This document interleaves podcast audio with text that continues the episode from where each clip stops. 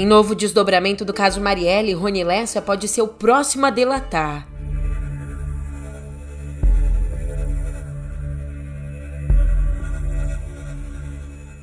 É, geralmente a gente abre o nosso programa com uma música alegre, três manchetes, mas é que são 1960 dias sem respostas, disparos que ecoam e perguntas que não calam. Será que a gente está prestes a respondê-las? Eu sou a Julia Keck e vem cá, como é que você tá, hein? Todos os novos caminhos possíveis, no caso Marielle, agora no pé do ouvido.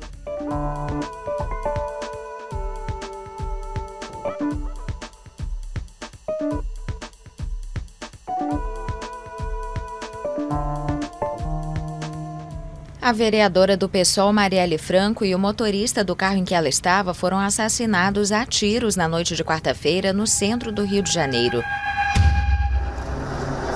O corpo da vereadora do PSOL, Marielle Franco, foi sepultado no final da tarde desta quinta-feira no cemitério São Francisco Xavier, no Caju, zona portuária do Rio de Janeiro.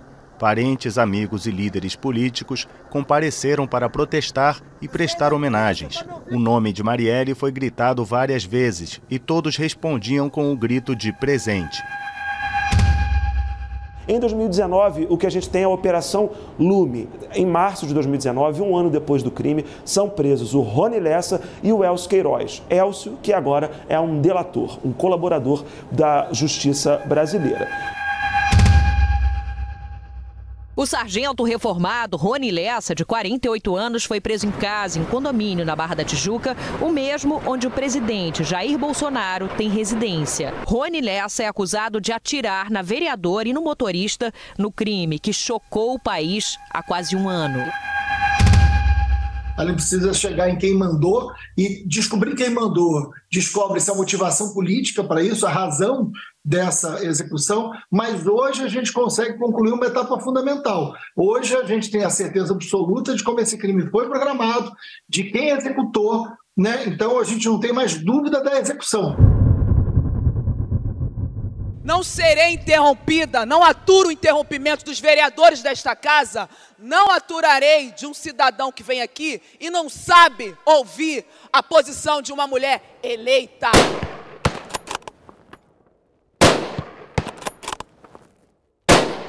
A Polícia Federal pode oferecer um acordo de delação premiada ao ex-policial militar Rony Lessa, o acusado de ser o autor dos disparos que mataram a vereadora Marielle Franco e o motorista Anderson Gomes. O Rony Lessa é acusado de ser quem apertou o gatilho. E essa possibilidade de acordo de delação premiada se abriu depois da colaboração de Elcio de Queiroz, o cúmplice de Lessa, que revelou detalhes de como a Marielle e o Anderson foram executados. O que ocorreu hoje? Nós tivemos uma delação, uma colaboração premiada do senhor Elcio, Elcio Queiroz. Como todas as senhoras e os senhores sabem, há alguns anos, essa investigação gira em torno desses dois personagens, o Rony Lessa e o Elcio Queiroz. O senhor Elcio Queiroz fez uma delação premiada, essa delação foi já homologada judicialmente, e essa delação que resultou na operação de hoje no Rio de Janeiro. Nessa delação, o senhor Elcio revelou a, a participação de um terceiro indivíduo, que é exatamente o senhor Maxwell, e confirmou a participação dele próprio e do Rony Lessa. Com isso, nós temos, sob a ótica da Polícia Federal e dos demais participantes da investigação, a conclusão, o, fechamento de uma fase da investigação, com a confirmação de tudo que aconteceu na execução do crime. Então, certos aspectos, certos detalhes da investigação sobre os quais pairavam dúvidas, a partir da delação do senhor Elcio, essas dúvidas se acham removidas, porque há, há convergência entre a narrativa do Elcio em relação a outros aspectos que já se encontravam de posse da polícia. Então, o senhor Elcio narra a dinâmica do crime, ele narra a participação dele próprio e do Rony Lessa, e aponta o Maxwell e outras pessoas como copartícipes desse evento criminoso no Rio de Janeiro. Fontes ouvidas pela jornalista Natuzaneri revelam que a delação do Queiroz complicou a situação de Lessa, porque trouxe indícios robustos da autoria do crime. Só que aqui, nesse caso, no caso de Lessa, as exigências seriam maiores. Nessa delação, a Polícia Federal deve exigir que o Lessa traga informações ou indícios novos sobre o mandante ou os mandantes do crime contra Marielle. Aliás, dois meses atrás, a mulher de Lessa, a Elaine, mudou a versão dela do depoimento, retirando o álibi dele para a noite do assassinato. Ela desmentiu que Lessa tinha dito que teria ficado em casa na noite do crime. Ela negou isso. E esse novo depoimento, essa nova versão, foi fundamental para Queiroz decidir fechar sua delação. E olha que o Lessa já chegou a manifestar interesse em colaborar. É, a jornalista Bela Megalha apurou que ainda no começo do ano, o Lessa falou diretamente com membros da Secretaria da Polícia Civil do Rio e ali chegou a dar informações que envolveriam o suposto mandante do assassinato de Marielle Anderson. Na ocasião, as informações teriam chegado ao governador Cláudio Castro, que determinou que a polícia levasse essas informações ao Ministério Público do Rio. Mas as tratativas não avançaram. E como traz o Otávio Guedes, abre aspas, o avanço nas investigações representou uma derrota para Castro, que, em nome de aliados, moveu céus e montanhas para impedir que Leandro Almada fosse nomeado superintendente da Polícia Federal no Rio. O delegado, o Almada, se transformou em desafeto de políticos porque foi ele quem investigou as tentativas de obstrução de justiça ao caso Marielle. Tá vendo só? Tem muita gente aí incomodada com o avanço das investigações. Aliás, sobre isso, o ministro da Justiça, o Flávio Dino, foi às redes desabafar sobre essas reações à operação da Polícia Federal. Ele escreveu bem assim, abre aspas, me impressiona a quantidade de gente incomodada com o avanço das investigações do caso Marielle. Me impressiona, mas não me intimida nem desmotiva. Ele também criticou o que chamou de disparates jurídicos proferidos por incompetentes, comentários grosseiros na TV, campanhas de desinformação via internet e reclamação pela presença da Polícia Federal nas investigações. Em paralelo a tudo isso, se acha, a Brasília não para. Ali no programa Conversa com o Presidente, Lula defendeu que é normal tentar arrumar um lugar para acomodar partidos que queiram participar do governo. Também fez uma retrospectiva do surgimento do Centrão na Constituinte e reforçou que não quer negociar com uma organização. Disse que não está disposto a negociar com a organização Centrão, mas com os partidos. O Lula não conversa com o Centrão. O Lula conversa com os partidos políticos individualmente. Eu posso conversar com o PP, eu posso conversar com a União Brasil, eu posso conversar com os partidos que são da base, mas eu não reúno o Centrão. O Centrão não existe. O Centrão é o ajuntamento de um grupo de partidos em determinadas situações. Eles nasceram na Constituinte de 88, com o Roberto Cardoso Alves, com o Fiuza, com o Delfim, sabe? Que não queriam que a esquerda avançasse muito, então quando a gente estava avançando muito nos direitos sociais, criou-se o Centrão, ou seja, todos os partidos mais conservadores se juntaram. Eles estão aí, representados em 50 partidos. Então eu não quero conversar com o Centrão enquanto organização, eu quero conversar com o PP, eu quero conversar com os republicanos, eu quero conversar com o PSD, sabe? eu quero conversar com a União Brasil. É assim que a gente conversa. E é normal que se esses partidos quiserem apoiar a gente, eles queiram participar do governo e você tentar arrumar um lugar para colocar, para dar tranquilidade ao governo nas votações que nós precisamos para melhor aprimorar o funcionamento do Brasil. É exatamente isso que vai acontecer.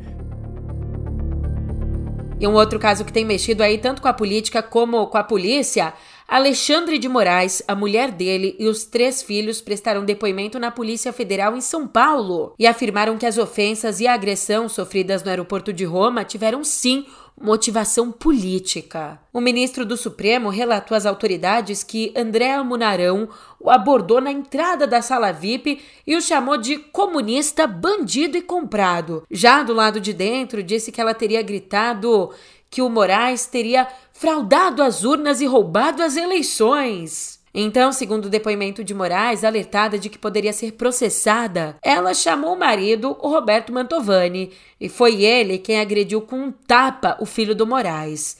O ministro garante que as imagens do circuito interno do aeroporto vão confirmar essa dinâmica. Enquanto isso, Mantovani e Munarão negam as acusações. E quem comentou o caso de novo foi o Lula, mais uma vez na live semanal.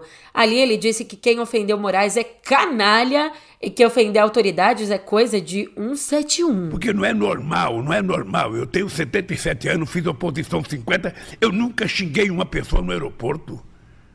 Se tivesse lá o meu pior inimigo eleitoral, eu cumprimentava ele e ia sentar noutra mesa. Qual é o direito do cidadão achar que ele pode xingar? Que ele pode ofender?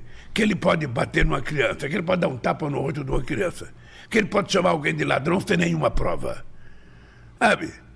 Toda vez, o senhor pode guardar na tua cabeça, pode guardar. Toda vez que você entrar num lugar que alguém te provocar, esse alguém é um 71.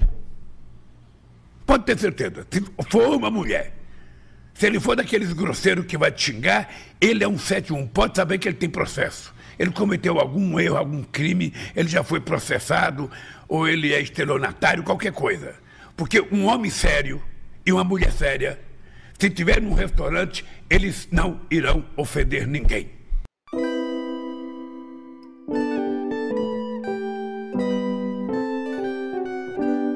O presidente Lula disse que fez um pedido ao ministro da Justiça, o Flávio Dino. Disse que pediu que o Dino fechasse quase todos os clubes particulares de tiro do país. Ali na live semanal, Lula disse que só o Exército e as polícias civil e militar só esses grupos deveriam ter acesso a esses ambientes para treinamento. E sem mencionar o Bolsonaro, Lula ainda declarou que o decreto de armas assinado pelo ex-presidente tinha como objetivo agradar o crime organizado e gente que tem dinheiro. Ainda aqui no Brasil, uma notícia importantíssima. O ministro do Supremo, Alexandre de Moraes, determinou que o governo federal crie, em 120 dias, ou seja, em quatro meses no máximo, um plano de ação para implementar uma política nacional para moradores em situação de rua. Ali, no julgamento dessa ação, que foi movida pelo PSOL junto com a Rede Sustentabilidade e o MTST, o Moraes também decidiu que estados e municípios devem lançar medidas que garantam a segurança e os bens dessas pessoas, proibindo o recolhimento forçado de pertences e o uso da arquitetura hostil, aquela estratégia de construir barreiras que impeçam o acesso dessa população a lugares públicos. Sabe quando a gente vê, por exemplo, bancos que têm uma separação no meio para a pessoa não deitar, quando colocam debaixo de lugares cobertos pedras para a pessoa também não, não se cobrir ali, não dormir, enfim, uma importante decisão então. Enquanto isso, lá fora, o clima não é dos melhores. Literalmente, um grupo de cientistas do Reino Unido e da Holanda publicou um relatório afirmando que as ondas de calor que agora atingem a Europa e a América do Norte teriam sido virtualmente impossíveis sem a mudança climática. Ainda segundo os pesquisadores, as ações humanas também deixaram calor extremo na China pelo menos 50 vezes mais provável. Além disso, 75% dos eventos climáticos avaliados pelo grupo se tornariam mais prováveis ou mais graves por conta das mudanças do clima. E a realidade ela vem aí para chancelar tudo isso, porque dados preliminares da Organização Meteorológica Mundial indicam que o começo de julho foi a semana mais quente já registrada no planeta. Não é esse ano, não é nos últimos 100 anos, é a semana mais quente registrada no planeta. Quer ficar mais boquiaberto? Escuta essa aqui então. A entrevista coletiva da seleção da Zâmbia foi encerrada por um agente da FIFA depois que o técnico Bruce Mwape foi questionado sobre as acusações de abuso sexual das quais é alvo. Uma jogadora alega que ele usa do cargo que ocupa desde 2018 para conseguir dormir com as atletas. Ela diz essas palavras aqui. Inclusive, existe uma denúncia em apuração na própria FIFA. Dentro do campo, a alegria se faz presente porque o sexto dia de Copa do Mundo começou com uma surpresa de Filipinas, que venceu a Nova Zelândia por 1 a 0, enquanto Suíça e Noruega fecharam a segunda rodada do Grupo A com um empate sem gols.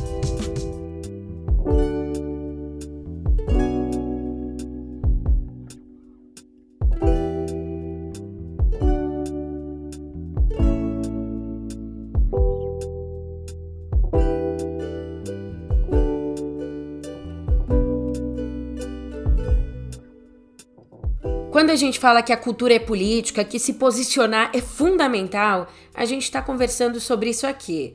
Você sabe da greve de atores em Hollywood, certo? Acontece que o The Rock, também conhecido pela mãe dele como Dwayne Johnson, fez uma doação histórica para o sindicato que tem fornecido assistência aos artistas durante a greve, o SAG-AFTRA. Olha, o valor em si, em números, né, da doação não foi divulgado, mas chegou aí na casa dos sete dígitos. Isso quer dizer mais de milhão, né? Acho que é isso. Três, centena, milhar, mais de milhão. Nossa! E essa contribuição dele veio como uma resposta a uma carta enviada pelo sindicato a 2.700 dos atores mais bem pagos da indústria cinematográfica. Enquanto isso, um dublê do Harrison Ford ateou fogo em si mesmo durante um protesto do sindicato nessa semana em Atlanta, nos Estados Unidos.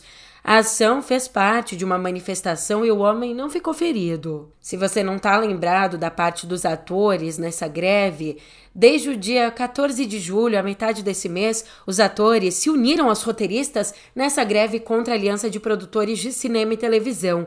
Ela, que representa os maiores estúdios dos Estados Unidos, se juntaram à greve em busca de melhores salários e condições de trabalho. Pô, mas vem cá, me diz, você tá dormindo no ponto? Today I don't feel like doing anything.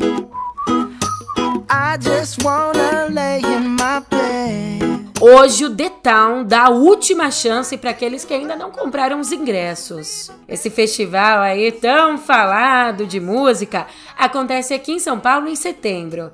Então você veja só, a partir do meio-dia, no site da Ticketmaster Brasil, o público vai ter acesso a uma venda extraordinária, o último lote de ingressos para o festival, incluindo uma nova remessa para os dias que já estavam esgotados. Mas se prepara que você vai ter que pôr a mão no bolso aí, porque os valores variam entre 815 reais, que seria o ingresso a inteira, e 407,50 na meia entrada. Pelo menos a organização diz que não serão cobradas taxas adicionais. Então já coloca na agenda. O Detal acontece entre os dias 13 e 10 de setembro no Autódromo de Interlagos. E vai trazer Foo Fighters, Bruno Mars e Post Malone entre as principais atrações.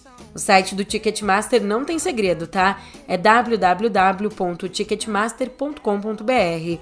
Ticket com C e K ticketmaster.com.br. E também tem festival no mundo da sétima arte. O Festival de Veneza 2023 revelou ontem sua seleção de filmes, que inclui novas obras de Roman Polanski, a The Place, de Woody Allen, que participa com Coup de Chance, e Luc Besson, que participa com Dogman. Todos os três cineastas aqui já enfrentaram acusações de abuso sexual. Inclusive, o Polanski foi condenado ainda nos anos 70 pelo estupro de uma menina de 13 anos. E aqui, o longa do Besson é o único dos três que está na competição principal do festival, disputando o prêmio maior do evento, o tão sonhado Leão de Ouro. Allen e Polanski, enquanto isso, vão exibir os filmes deles fora da competição, ao lado de diretores como Wes Anderson. Já Mostra Horizontes, a segunda mais importante do festival, tem, olha só, uma representação brasileira. O filme Sem Coração, de Nara Normandi e Tião. O festival acontece entre 30 de agosto e 9 de setembro.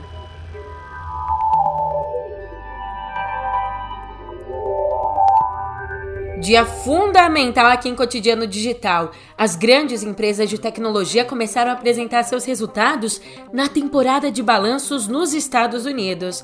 A Microsoft registrou lucro líquido de 20 bilhões e 100 milhões de dólares no segundo trimestre de 2023, um crescimento de 20% em comparação aos 16 bilhões e 700 milhões do mesmo período do ano passado. A alta foi puxada pelo crescimento da receita com serviços em nuvem e o Xbox. Já o lucro da Alphabet superou as expectativas do mercado e ficou em 18 bilhões e 360 milhões de dólares, com um crescimento de 14,75%.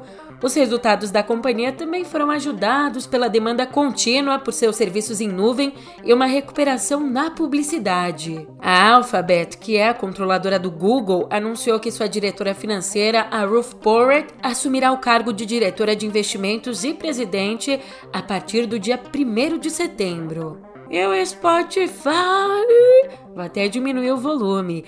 Ele registrou um prejuízo de 302 milhões de euros no segundo trimestre, uma queda 142% maior que no mesmo período do ano passado. A companhia chegou a 551 milhões de usuários ativos mensais, sendo 220 milhões de assinantes premium. E nessa semana a plataforma anunciou que vai aumentar os preços de assinatura em diversos países incluindo a gente. Lascou. Ah, nem pago mesmo? E ainda, traçando planos para o futuro, tem gente com novas apostas. Eu mesmo, que aposto que dessa notícia você não estava sabendo, não. A Samsung vai revelar hoje mais uma geração de celulares dobráveis. Durante o evento Galaxy Unpacked, realizado em Seul, na Coreia do Sul, a empresa vai apresentar modelos de quinta geração dos celulares com telas flexíveis Galaxy Z Fold e Galaxy Z Flip. Além dos smartphones, a Samsung deve apresentar também outros produtos. A linha Galaxy Tab de tábuas da marca. Hoje eu vou falar agora desse produto patenteado. É uma invenção incrível, é novidade aqui. Nós estamos recebendo. É uma tábua para churrasco inteligente. Brincadeira de tablets, ela pode ganhar algumas novas versões e os novos relógios inteligentes também podem ser anunciados em uma linha que sucede o Galaxy Watch 5. E se você também é meio perdido aí na tecnologia, como eu, essa aqui vai ajudar a gente. O Threads lançou ontem uma aba que mostra os posts só de quem você segue em ordem cronológica. Para acessar é facinho, só tocar no ícone da página inicial na barra inferior ou no logo do Threads no topo.